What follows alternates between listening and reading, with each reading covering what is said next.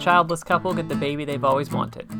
Kinda. Today I'm talking about Lamb. This is Scott's Self Indulgent Movie Podcast.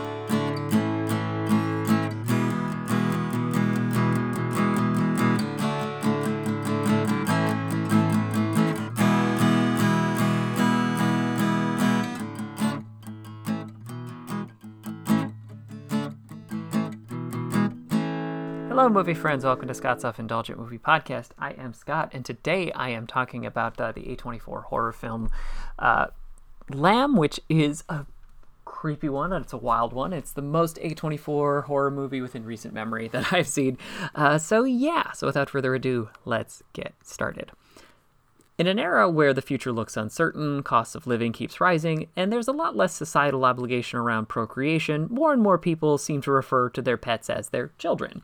And as of this writing, I am one of them.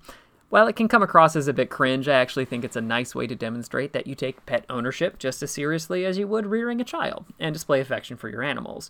Granted, I haven't heard any parents of small humans call their pets children without a descriptor or qualifier, like fur baby.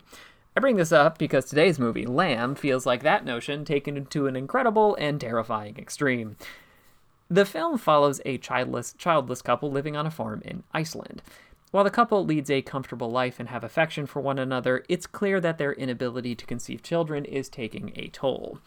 But when one of their sheep gives birth to a lamb human hybrid, the couple decides to raise the baby as their own child. So, Lamb isn't going to be for everyone. There's a lot of reasons I'll get into, but the baseline is that this is a weird movie that blends family drama and folk horror with a deliberate, straight faced approach that will cause a lot of people to slide right off it. And here's why. First and foremost, this is a movie long metaphor. Maybe. To me, Lamb comes across as a movie long reflection on the complex feelings that would come from adopting a child or using a sperm and egg donor.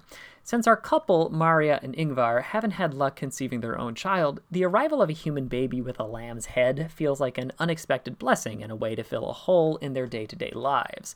However, they keep getting harsh reminders from the outside world that the child isn't theirs, or more importantly, that the outside world doesn't view things that way. The mother who birthed the hybrid, a sheep, for instance, keeps following Maria around and bleeding, seemingly pleading to be reunited with her offspring again. And Ingvar's brother initially views the child as an abomination that should either be returned to nature or eliminated. It's a laundry list of exaggerated fears a family could encounter with an adopted child, even if it wasn't a lamb human mix. That said, the movie might also be trying to make a point about attempting to fill the child sized hole in your life with something less natural. Sure, the child Ada is nice, and Maria and Ingvar clearly care for her and try to teach her things and keep her away from danger, but are they the best beings to guide her life moving forward?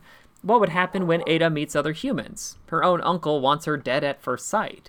There are echoes of points made better in other movies about the civilizing or kidnapping of indigenous children, but I'm not sure that's intentional. We also have a very restrained approach. This movie is about as A24 as I can possibly imagine, in that it is light on dialogue he- and heavy on atmosphere.